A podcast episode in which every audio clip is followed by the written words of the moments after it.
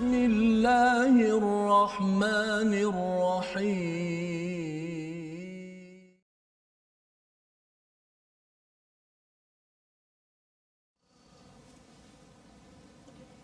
يوم يجمع الله الرسل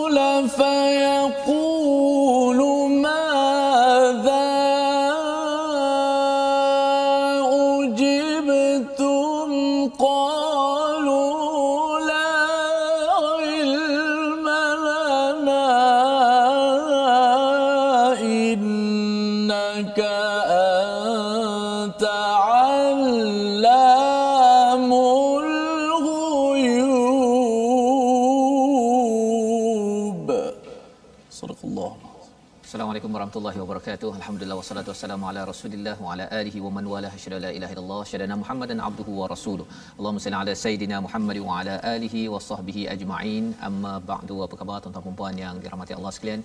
Kita bersyukur pada Allah Subhanahu wa taala kita diberikan peluang pada hari ini untuk terus kita bersama My Quran Time baca faham amal dan pada hari ini kita bertuah bersama dengan tokoh kita pada hari ini yang berbahagia ialah Dr. Muhammad Syamsul Hakim bin Abdul Samad ya daripada Fakulti Pengajian Quran dan Sunnah Universiti Sains Islam Malaysia. Ahlan wa sahlan Ustaz. Khair. Masya-Allah.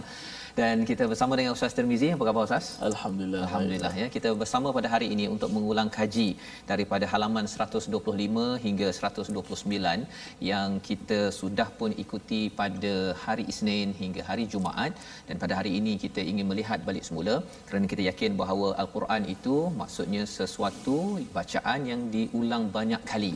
Jadi kita dah baca hari Isnin sampai hari Jumaat dan kita nak baca sekali lagi mengulang kaji agar Allah sentiasa memberikan pencerahan hidayah hadiah kepada kita untuk kita faham untuk kita amalkan dalam kehidupan kita seharian. Jadi mari sama-sama uh, tuan-tuan kita share di Facebook untuk beritahu pada kawan-kawan yang lain kita ada doktor yang akan bersama kita pada hari ini mencerahkan ya dalam masa yang sama ialah kita ingin memulakan dengan Ummul Quran Al-Fatihah bersama Ustaz Tirmizi. Sila Ustaz. أعوذ بالله من الشيطان الرجيم بسم الله الرحمن الرحيم. الحمد لله رب العالمين. الرحمن الرحيم.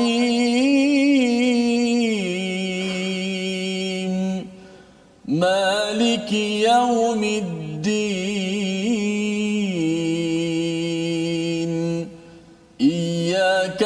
نعبد وإياك نستعين.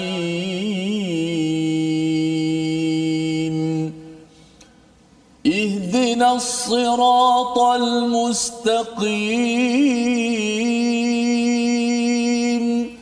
صراط الذين أنعمت عليهم غير المغضوب عليهم ولا الضالين.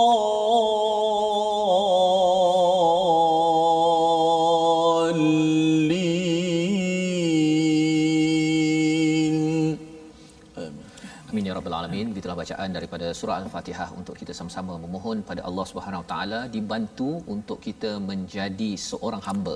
Iyyaka na'budu wa iyyaka nasta'in. Kita mengakui awalnya ialah tauhid pada Allah kerana tauhid itu amat penting sebagai seorang hamba dan untuk menjadi seorang hamba yang beribadah itu iyyaka nasta'in. Kita memerlukan sangat pertolongan daripada Allah. Kita mohon pada Allah, kita mohon untuk ahli keluarga dan juga masyarakat kita agar sentiasa dipimpin dengan jalan yang lurus, jalan yang membawa kita ke ke syurga Allah kepada rahmat Allah bersama dengan orang-orang yang diberi nikmat di kalangan para nabi siddiqin, syuhada dan juga orang yang soleh. Di pada hari ini kita ingin bersama dengan Dr. Muhammad Syamsul Hakim bin Abdul Samad dalam uh, ulang kaji kita halaman 125 di mana pada halaman 125 ini kita didedahkan dengan kalau katakan minggu lepas kita bercakap tentang bagaimana ada sesengah uh, orang-orang di uh, di dalam uh, dalam kehidupan Nabi sallallahu alaihi wasallam uh, yang mengambil uh, binatang-binatang tertentu yang halal tetapi ia jadi tidak halal kerana dikaitkan dengan syirik pada Allah SWT ya diberikan nama dengan istilahnya bahirah ada yang saibah ada wasilah dan juga ham. Ya nama istilah-istilah kerana dia rasakan bahawa unta ini adalah sumber penting di dalam dalam kehidupan mereka tapi mereka angkat sampai uh, ianya um, mensyirikkan Allah Subhanahu Wa Taala.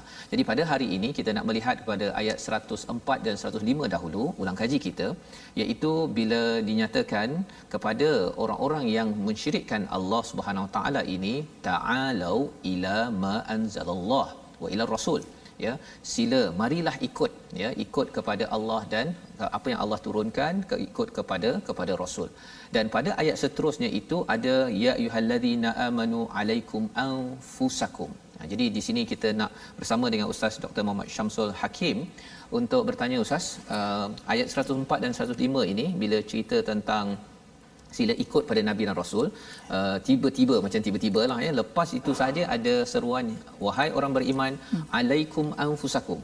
Selama ini uh, sahabat memang dia ni uh, sentiasa prihatin ithar kepada kawan-kawan yang lain.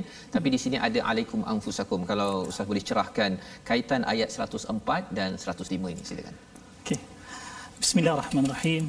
Assalamualaikum warahmatullahi taala wabarakatuh. Waalaikumsalam. Alhamdulillah wassalatu wassalamu ala Rasulillah wa ala alihi wa sahbihi wa mawala amma ba. Yang berbahagia Ustaz Fazrul dan juga sahabat saya Ustaz Tarmizi yang mengadunkan bacaan Al-Quran yang masya-Allah sedap enak didengar mudah-mudahan membuka jiwa dan minda kita untuk nak mendalami mentadabburkan ayat-ayat Allah Subhanahu wa taala. Soalan yang dikemukakan oleh Ustaz Fazrul sebentar tadi berkenaan tentang perkaitan ayat 104 dan ayat 105 walaupun nampak macam berbeza keadaannya. Mm-hmm. Satu keadaan cerita tentang orang yang tidak percaya kepada Allah dan mereka-reka apa-apa yang datang daripada syariat mereka cerita tentang binatang-binatang yang dijadikan sebagai binatang-binatang sembahan mereka. Tiba-tiba ayat 105 cerita tentang orang beriman. Apa kaitan antara dua ayat ini? Kalau kita tengok signifikan di antara dua ayat ini ataupun perkaitan di antara dua ayat ini iaitulah Allah nak bagi tahu pada kita sebenarnya walaupun kehidupan orang beriman dan juga kehidupan mereka yang tak beriman yang sebelum daripada ini diceritakan dalam ayat 104 ianya berbeza tetapi kita kena tahu bahawasanya mereka yang melakukan perbuatan-perbuatan syirik ini seperti mana orang-orang beriman bila mana mereka hidup dalam lingkungan beriman mereka akan berusaha untuk menambah ramai orang-orang beriman jadi baik jadi elok akhlak mereka. Maka begitulah orang-orang yang lain bila mana mereka melakukan perbuatan-perbuatan mensyirikkan akan Allah Subhanahu wa taala mereka pasti berusaha untuk mengajak orang lain memudaratkan orang lain, memberi kesan ataupun pengaruh kepada orang lain untuk turut sama meyakini beriman dengan kepercayaan mereka. Maka ini sudah tentu bahaya sebenarnya untuk orang-orang beriman seandainya mereka tidak diberikan peringatan oleh Allah Subhanahu wa taala terhadap kemungkinan-kemungkinan golongan-golongan yang syirik kepada Allah tadi mereka akan cuba untuk nak tarik, nak approach, pengaruhi orang-orang beriman untuk bersama-sama dengan mereka. Lantaran itulah dalam ayat 105 Allah Subhanahu wa taala panggil orang beriman, wahai orang beriman, alaikum anfusakum. Atas diri kamu sekalian ini sesama orang beriman yang pertama kena jaga diri kamu dan juga jaga sesama kamu. Jangan sampai terkesan jangan sampai terpengaruh dengan kumpulan-kumpulan yang membawa fahaman-fahaman ataupun kumpulan-kumpulan yang cuba untuk menarik ke arah apa yang mereka dakwa sebagai syariat di sisi mereka hmm. seperti mana cerita ayat 104 103 sebelum daripadanya Maksudnya itu perkaitan ada ada ada kaitan ke dengan kita jaga kita di sini sebenarnya ah itu bahasa hari ini kalau kita bahasa kata kita, ya? sebutkan bahasa covid tu kan Aha. bahasa covid kita kata kita jaga kita Aha. tetapi sebenarnya kalau kita lihat dalam satu ayat yang lebih detail sebut tentang benda ini kita mungkin pernah dengar asatizah yang lain menyebutkan ayat daripada surah tahrim ayat yang ke-6 hmm. sama juga. Sama. Ya ayyuhalladzina amanu qu anfusakum wa ahlikum nara. Wahai orang beriman jagalah akan diri kamu dekat sini. Jaga diri. Jaga diri. Kemudian wa ahlikum nara. Bukan takat jaga diri kita tapi kalau kita lihat konteks ayat ni Allah sebut dalam bahasa jamak alaikum kamu semua kena jaga diri kamu semua. Maksudnya bukan jaga seorang-seorang sama-sama kita kena bagi ingatan. Bagi Ustaz Fazrul pun ingatkan saya saya ingatkan Ustaz Fazrul hmm. jangan sama-sama jangan sama sekali terpengaruh dengan kumpulan-kumpulan yang mungkin menarik kita untuk menyertai mereka dalam kesyirikan mereka kepada Allah Subhanahu Wa Taala.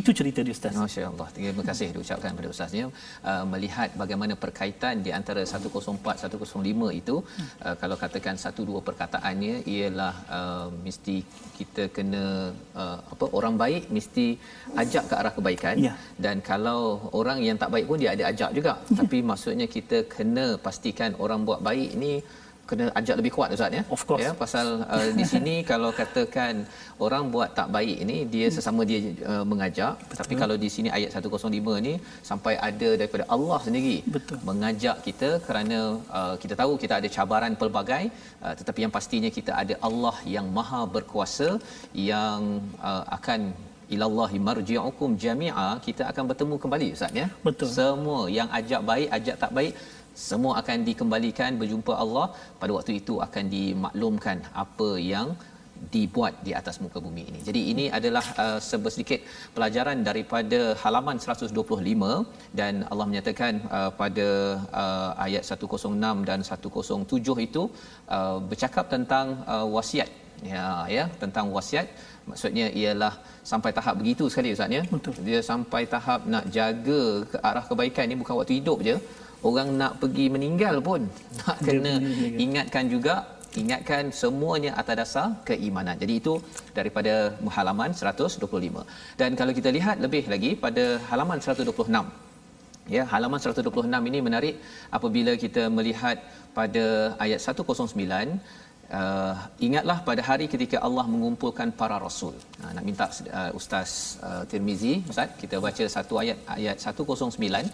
Pasal yang menarik kat sini berkaitan dengan istilah qalu la ilma lana. Hmm. Ya, ha, nanti Ustaz uh, Dr. Muhammad Syamsul akan bahaskan mengapa nabi ataupun rasul ini jawab begitu, ya. Tapi kita baca dulu. Ustaz. Baik. Ya. Menarik perbincangan kita pada ayat-ayat Allah Subhanahu Wa Taala ini. Baik kita tenangkan dahulu uh, perbincangan. kita baca sikit satu ayat uh, daripada surah Al-Maidah ayat 109. A'udzubillahi minasyaitanir يوم يجمع الله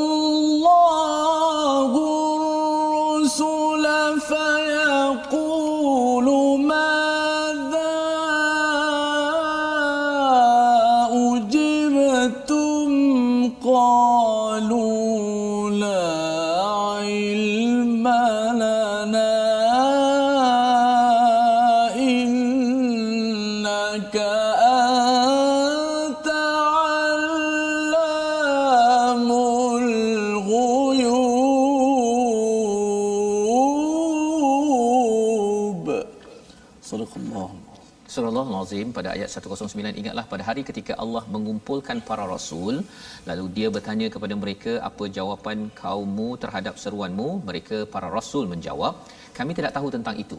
Sesungguhnya engkaulah yang maha mengetahui segala yang gaib pada ayat 108 di hujung itu ada perkataan fasiqin iaitu ramai ada pihak-pihak yang uh, menderhaka kepada kepada para rasul. Yang para rasul ini memang tahu orang ini degil, orang ini tak degil, orang ini kufur, fasik dan sebagainya. Tetapi bila sampai di akhirat nanti ada jawapan la ilma lana ustaz. Ya. Uh, boleh ustaz ceritakan sikit apa maksud di situ?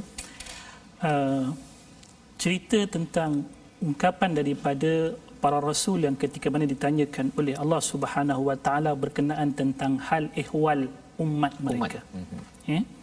Bila sebut tentang hari kiamat, kita semua mengetahui bagaimana dahsyatnya hari kiamat dan ia adalah merupakan hari yang menggerunkan seluruh manusia yang mengetahui hakikat tentangnya. Kita yang dengar sebelum sampai kiamat pun kalau kita baca tentang kiamat itu sudah menimbulkan ketakutan dalam hati kita apatah lagi kalau kita sampai ke saat tersebut. Maka kalau kita lihat bagaimana ahli tafsir menyebutkan perkataan yang diungkapkan oleh para rasul ini saat mereka menyebutkan pertanyaan jawapan bagi pertanyaan Allah Subhanahu wa taala kami tidak tahu apakah keadaan umat kami sebelum daripada ini ada tiga pandangan yang dinukilkan oleh para ulama tafsir antaranya jawapan tersebut yang pertama ialah datang daripada rasa takut yang bersangatan oleh para rasul bila tibanya hari kiamat. Melihat. seolah-olah macam kelu berkata-kata. Kita bila mana kita berhadapan dengan keadaan yang menakutkan kadang-kadang blank hilang blank. Ha. tak terkata apa-apa. ini pandangan yang pertama. Ada yang menyebutkan juga bahawasanya datangnya ungkapan tersebut sebagai bentuk beradab dengan Allah yang Maha mengetahui segala-galanya dan syahidnya ataupun kita kata petunjuk yang dapat kita lihat daripada ayat ini ialah di hujung tersebut disebutkan innaka anta allamul ghuyub. Sesungguhnya engkau ya Allah lebih mengetahui perkara-perkara yang gaib.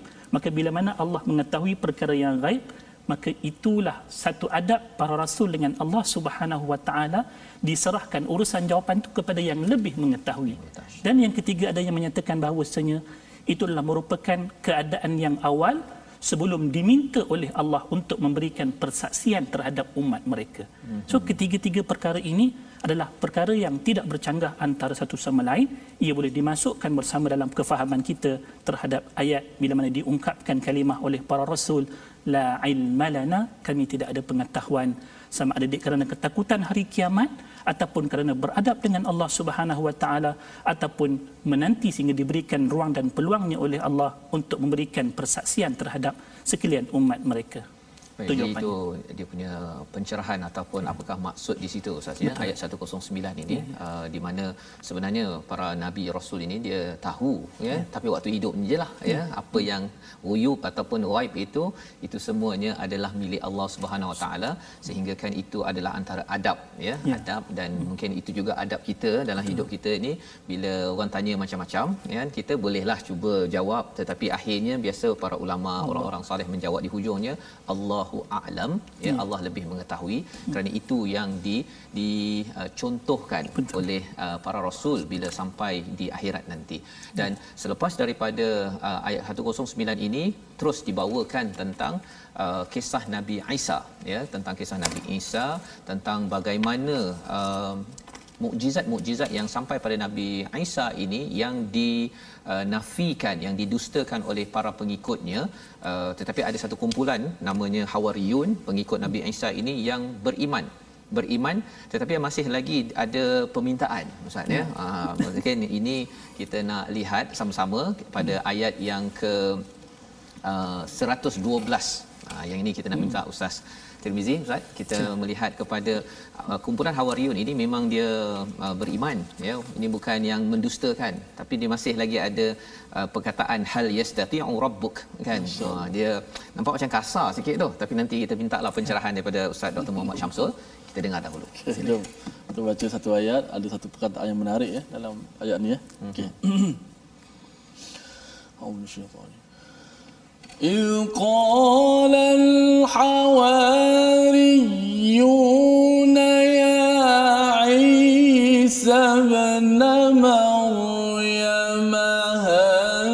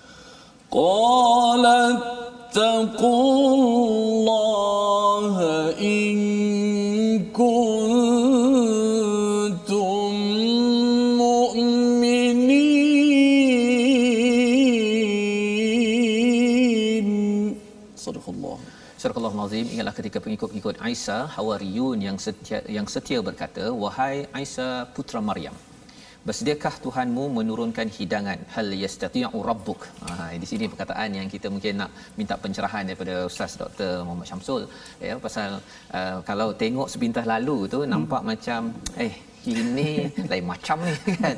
Uh, untuk apa? Boleh ke Tuhanmu? Tuhanmu menurunkan apa? Alaina maidatan minas sama. Ya satu hidangan daripada langit. Maka dibalas oleh Nabi Isa ittaqullah in kuntum mu'minin. Uh, nak minta ustaz cerahkan sikit ustaz sebelum okay. kita masuk pada halaman seterusnya. Yang perkataan ni okey ke kalau zaman sekarang?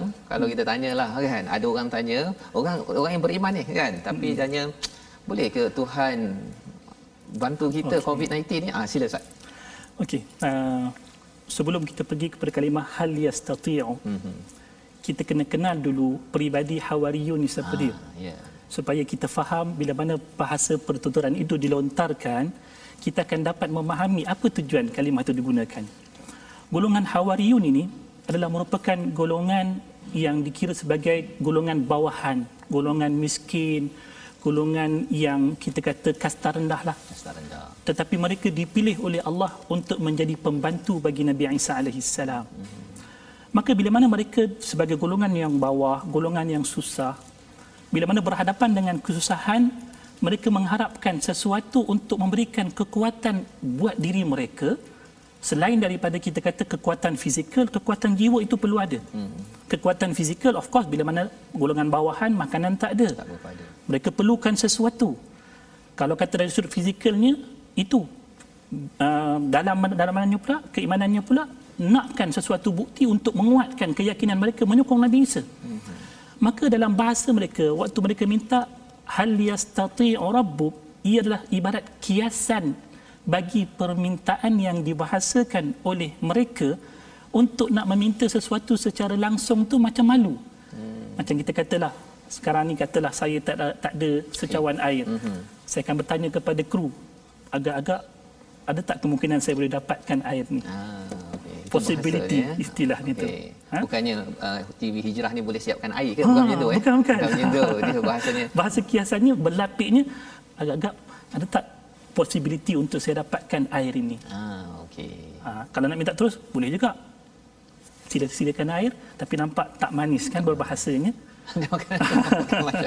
so dekat situ lah dia sebut hal yastati adakah Tuhan kamu mampu bukan mempersoalkan keimanan tidak okay. tetapi bahasa untuk mendapatkan sesuatu bagi mereka yang sangat-sangat berkeperluan sedangkan mereka itu berada pada kedudukan yang dilihat pada pandangan manusia ah, kalangan yang rendah Jadi, itu bahasanya bahasanya tu ya Mm-mm. maksudnya memang uh, diminta itu bahasa yang lembut ya yeah. bukan mempersoalkan Allah yeah tapi uh, minta kepada Nabi Isa itu ya. tolong uh, mintakan ada pada kemungkinan Allah ya? uh, ada tak kemungkinan ha bukannya Tuhan ni mampu ke tak ha lain dia punya bahasanya ya hmm. dan itu di, di dijelmakan lagi ustaz ya rasanya ya, jawapannya ya. itu uh, lebih jelas pada ayat 113 pasal ya. memang mereka Betul. ini bukan nak mempersoalkan Betul. Allah macam Bani Israel mempersoalkan uh, Tuhan boleh ke nampakkan ha. jahrah ya? ya tapi rupa-rupanya mereka nak menjadi wa nakuna 'alaiha minasyahidin. Ya. Jadi ini pelajaran yang besar ulang kaji kita. Hmm. Kita berhenti sebentar, kita berehat, kita berehat semua. Kita kembali semula My Quran Time, baca, faham, amal insya-Allah.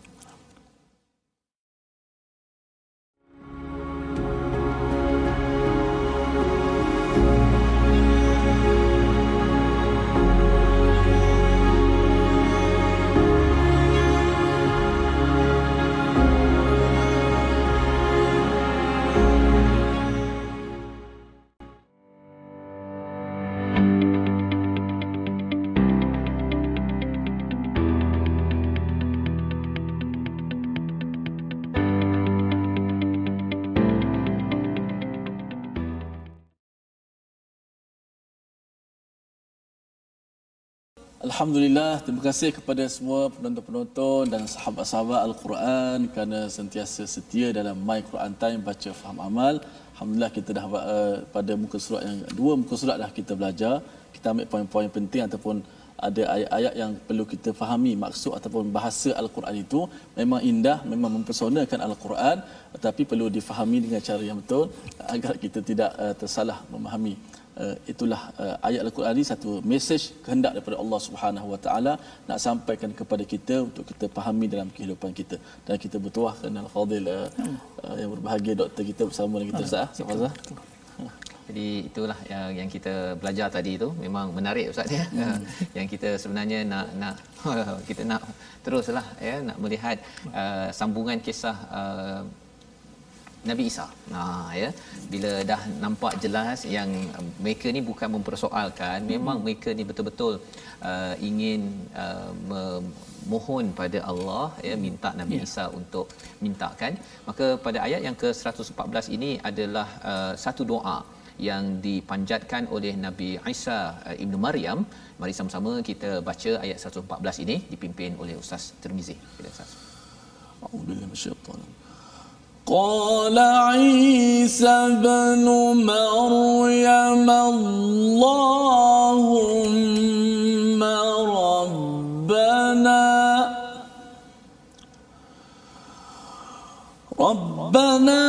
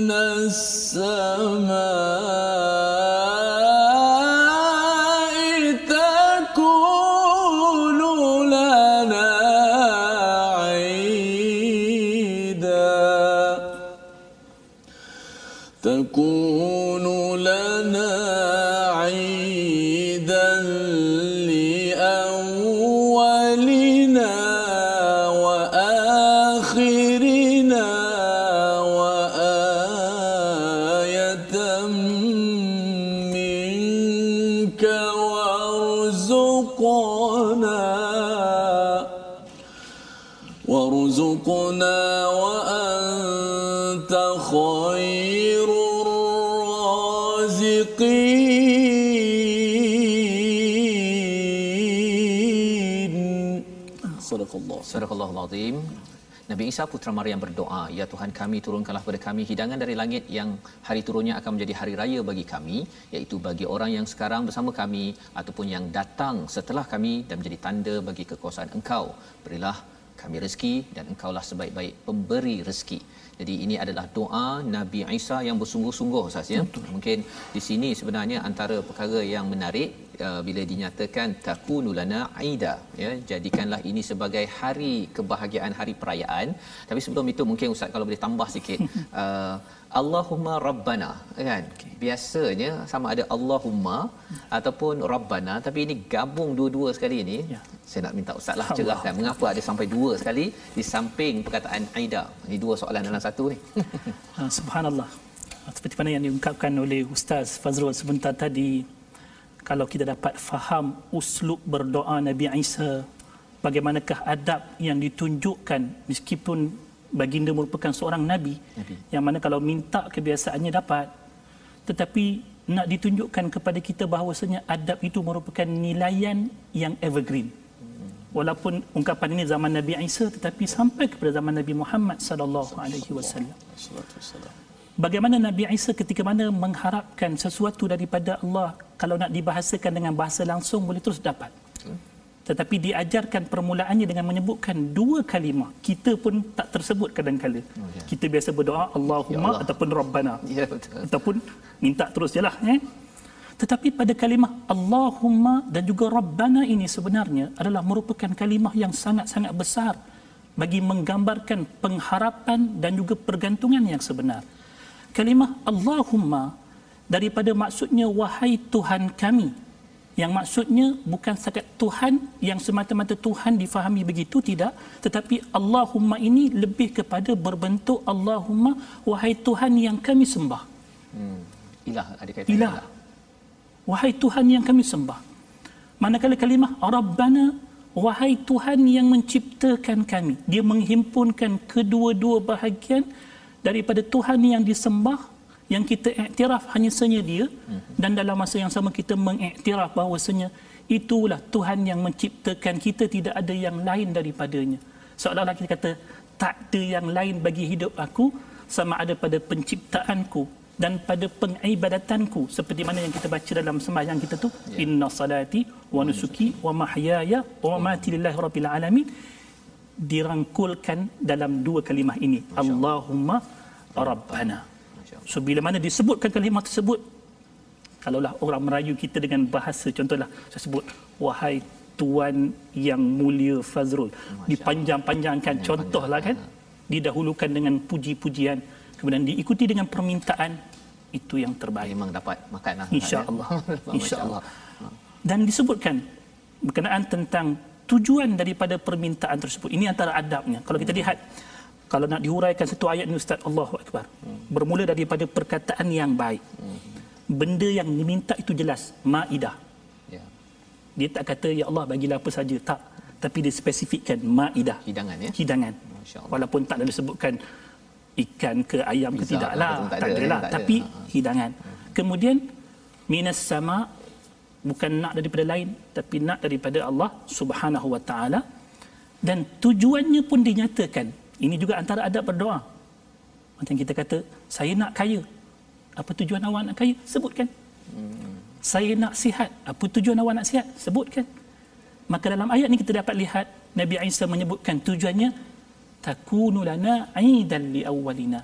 Menjadi perayaan bagi kami. Kalau kita lihat bagaimana para ulama menterjemahkan maksud perayaan ni ada tiga. Hmm. Antara pandangan-pandangan yang diberikan. Yang pertama, seperti mana yang kita faham, Aid hari raya. Betul. Perayaan untuk nak menggembirakan hawariyin, hawariyun yang pada waktu itu bersungguh-sungguh bersemangat membantu Nabi Isa alaihi salam diberikan kepada mereka apa yang Allah Azza wa Jalla sampaikan hasil daripada membantu nabi mereka.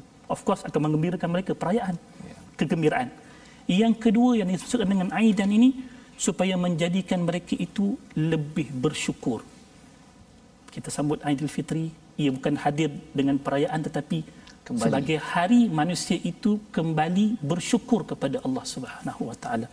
Dan yang ketiga, ia bukan takat jadi aidah tetapi ia juga jadi ayah. Menjadi ayah. Ayah. Takununa aidah li'awna wa akhna wa ayatan minki. Ah, maksudnya ayah. perayaan itu akhirnya membawa dia akan kepada... membawa kepada satu pengajaran satu keimanan bukti kebenaran Nabi kebesaran. Isa alaihi salam kebesaran Allah Subhanahu wa taala dan kebenaran dakwah yang disampaikan oleh Nabi Isa hmm. alaihi salam. Okay. So di situ ada dua, satu aidah, satu ayah. Hmm. So dihimpunkan kedua-duanya itulah matlamat daripada minta hidangan bukan minta saja-saja. Kita minta makan tapi buat apa? Kenyang. Apa tu? Tidur. Ha.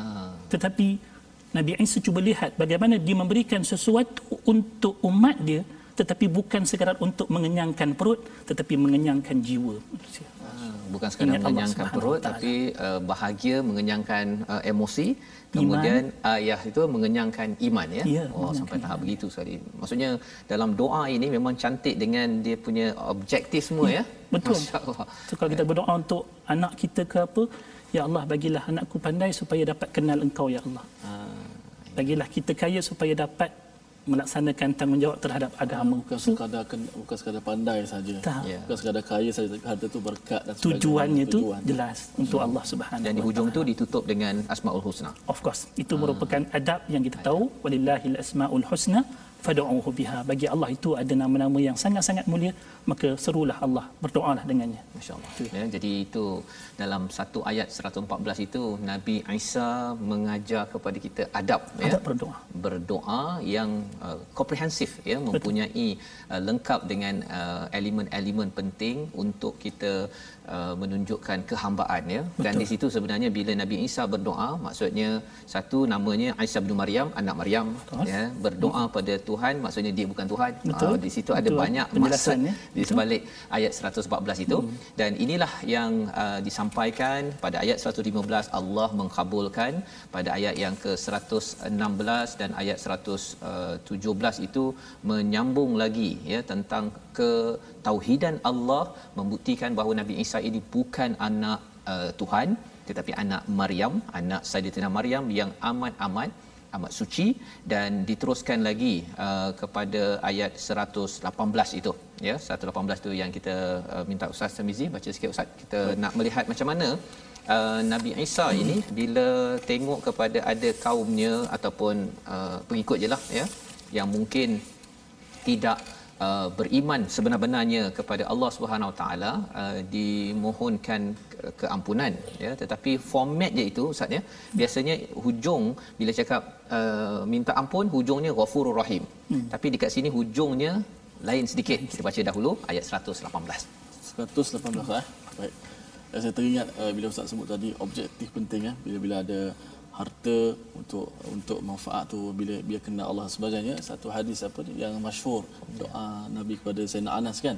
Allahumma akthir malahu wa waladahu. Tapi tak suka sekadar itu. Wa barik lahu fi ma a'taitahu ya Allah berikanlah dia anak yang ramai harta yang banyak. Tapi dan berkatilah dia apa yang kau beri pada dia. Sebab hari ini kalau harta banyak ada harta yang membinasakan kita. Anak ramai nak anak ramai. Dapat anak ada pula anak yang derhaka kepada kita. Tapi keberkatan tu tujuan keberkatan tadi tujuan dan Baik. penting uh, tujuan itu saatnya pasal hmm. kadang-kadang bila uh, yang diutamakan ialah makanan tapi bukan tujuannya kan? Jadi dia tak puas-puas dengan uh, apa yang dia minta. Padahal sebenarnya Allah mungkin dah bagi dah perkara tersebut malah dalam proses uh, dia mendapat segala uh, apa uh, benda yang dia minta itu Betul. ada uh, objektif yang ingin dicapai. Maka mari sama-sama kita melihat kepada ayat 118 macam mana Nabi Isa uh, bercakap ataupun memohon pada Allah. Auzubillahi minasyaitanir إن تعذبهم فإنهم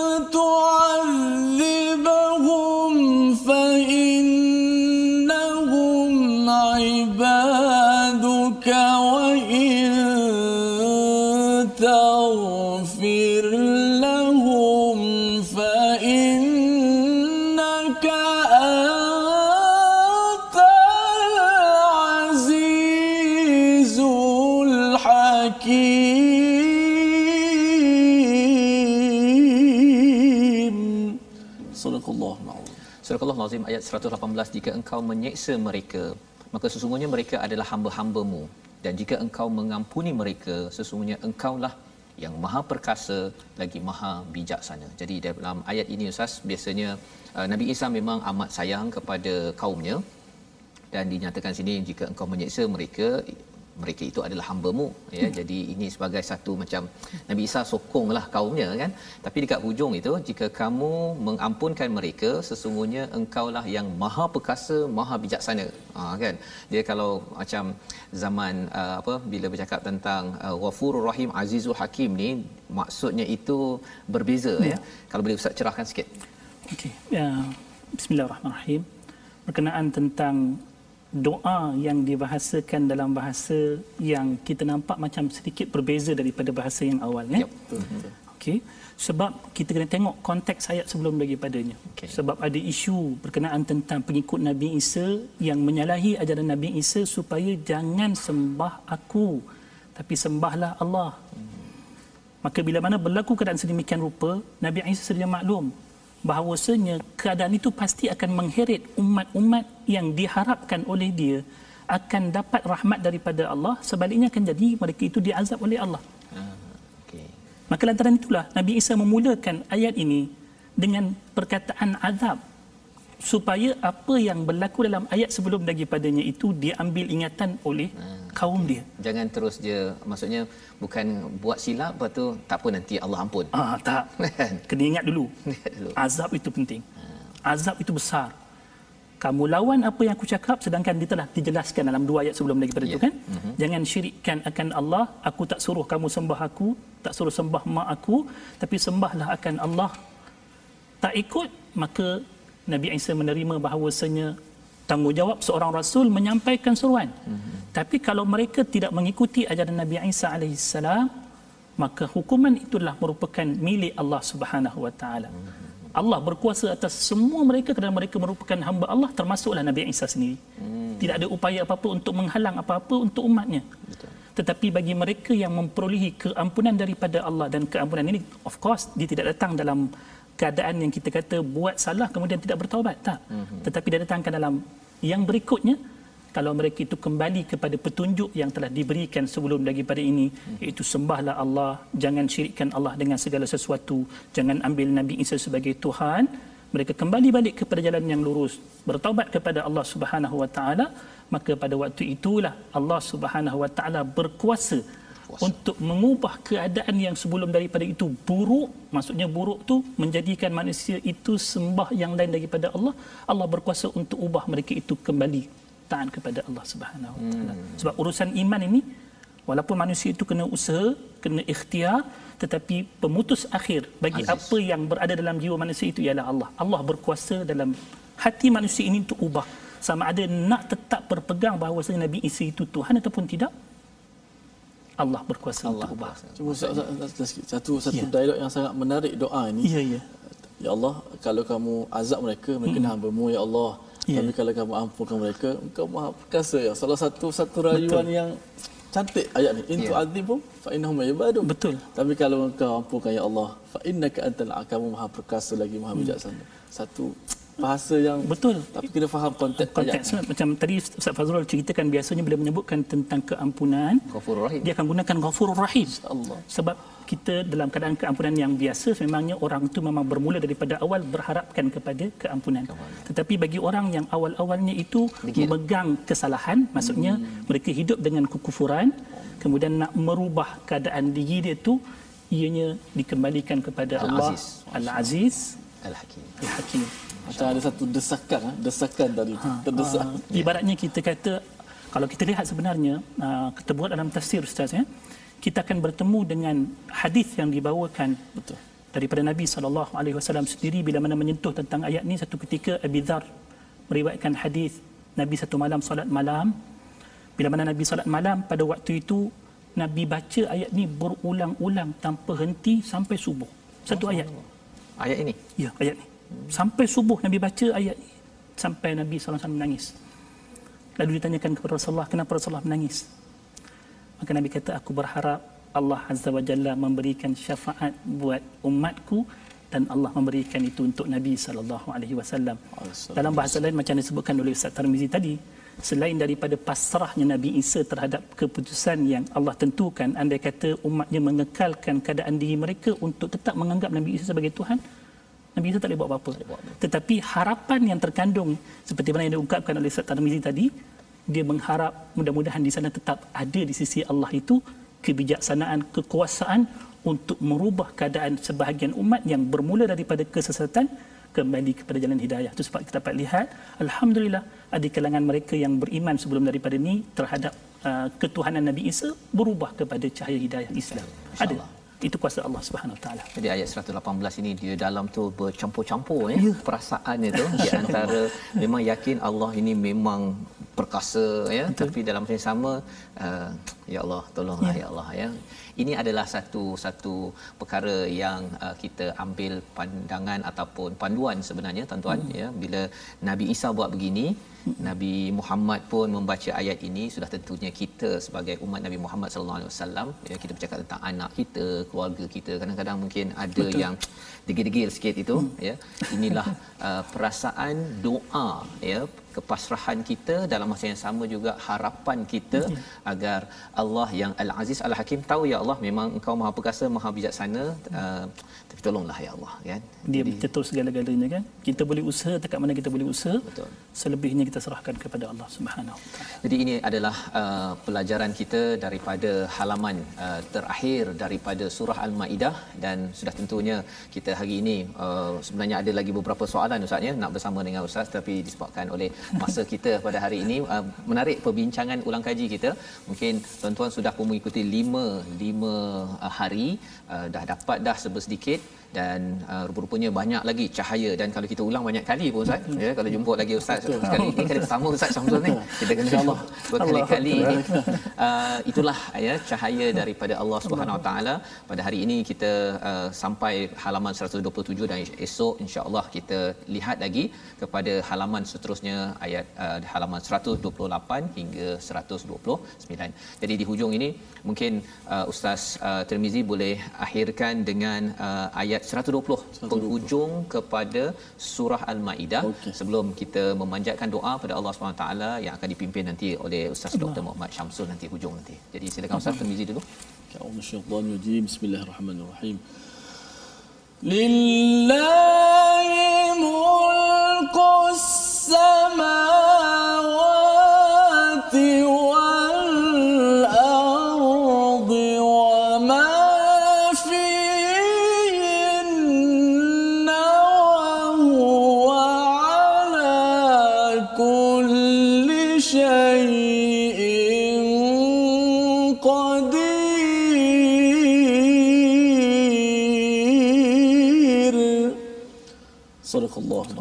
Milik Allah kerajaan di langit dan bumi dan apa yang ada di dalamnya dan dia maha kuasa atas segala sesuatu. Ini adalah penghujung kepada surah Al-Maidah. Kita sedar bahawa banyak peraturan yang Allah berikan dalam surah Al-Maidah. Tapi kalau kita tanya, kalau ada orang yang degil, ada yang kufur kepada Allah, kena ingat bahawa kita bukan sekadar dicipta oleh Allah, tetapi kita milik Allah. Segala apa yang ada di dunia ini termasuk kita lah ya termasuk semua kapilari darah sel-sel yang ada ini semua milik Allah SWT Allah berkuasa yang besar Allah berkuasa yang kecil-kecil sampai kepada COVID-19 oh. kita perlu ya mengikut peraturan Allah inilah pelajaran daripada surah al-maidah kita berdoa pada Allah agar hmm. kita sentiasa ada jiwa dimiliki oleh Allah pada setiap masa silakan ustaz Barakallahu بسم الله الرحمن الرحيم الحمد لله رب العالمين والصلاة والسلام على أشرف الأنبياء والمرسلين سيدنا محمد وعلى آله وصحبه أجمعين اللهم إنا عبيدك بنو عبيدك بنو إمائك نواصينا بيدك ماض فينا حكمك عدل فينا قضاؤك. نسألك اللهم من كل اسم هو لك سميت به نفسك أو أنزلته في كتابك أو علمته أحدا من خلقك أو استأثرت به في علم الغيب عندك أن تجعل القرآن العظيم ربيع قلوبنا ونور صدورنا وجلاء أحزاننا وذهاب همومنا وغمومنا اللهم ارحمنا بالقرآن واجعله لنا إماما ونورا وهدى ورحمة.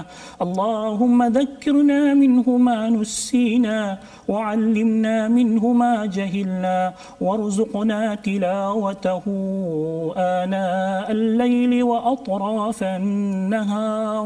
واجعله لنا حجة يا رب العالمين. اللهم إنا نعوذ بك من الجذام والجنون والبرص ومن سيء الأسقام. ربنا آتنا في الدنيا حسنة وفي الآخرة حسنة وقنا عذاب النار. وصلى الله على نبينا محمد وعلى آله وصحبه وسلم. والحمد لله رب العالمين. Amin ya rabbal alamin. Moga-moga Allah mengabulkan doa kita dan inilah yang kita ingin sebarkan cahaya hidayah. Kita berada di penghujung surah Al-Maidah agar kita selalu rasakan kita ini dimiliki oleh Allah, keluarga kita dimiliki oleh Allah sehingga kita sentiasa berserah pada Allah. Inilah yang kita ingin sebarkan dalam tabung gerakan Al-Quran sebagai satu usaha tuan-tuan kita membawakan uh, usaha ini bersama dengan sumbangan tuan-tuan itu dapat kita didik masyarakat melaksanakan menghasilkan pelbagai program untuk mencerahkan Al-Quran dalam kehidupan.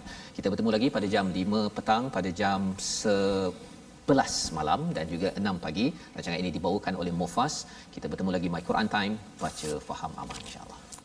Thank you.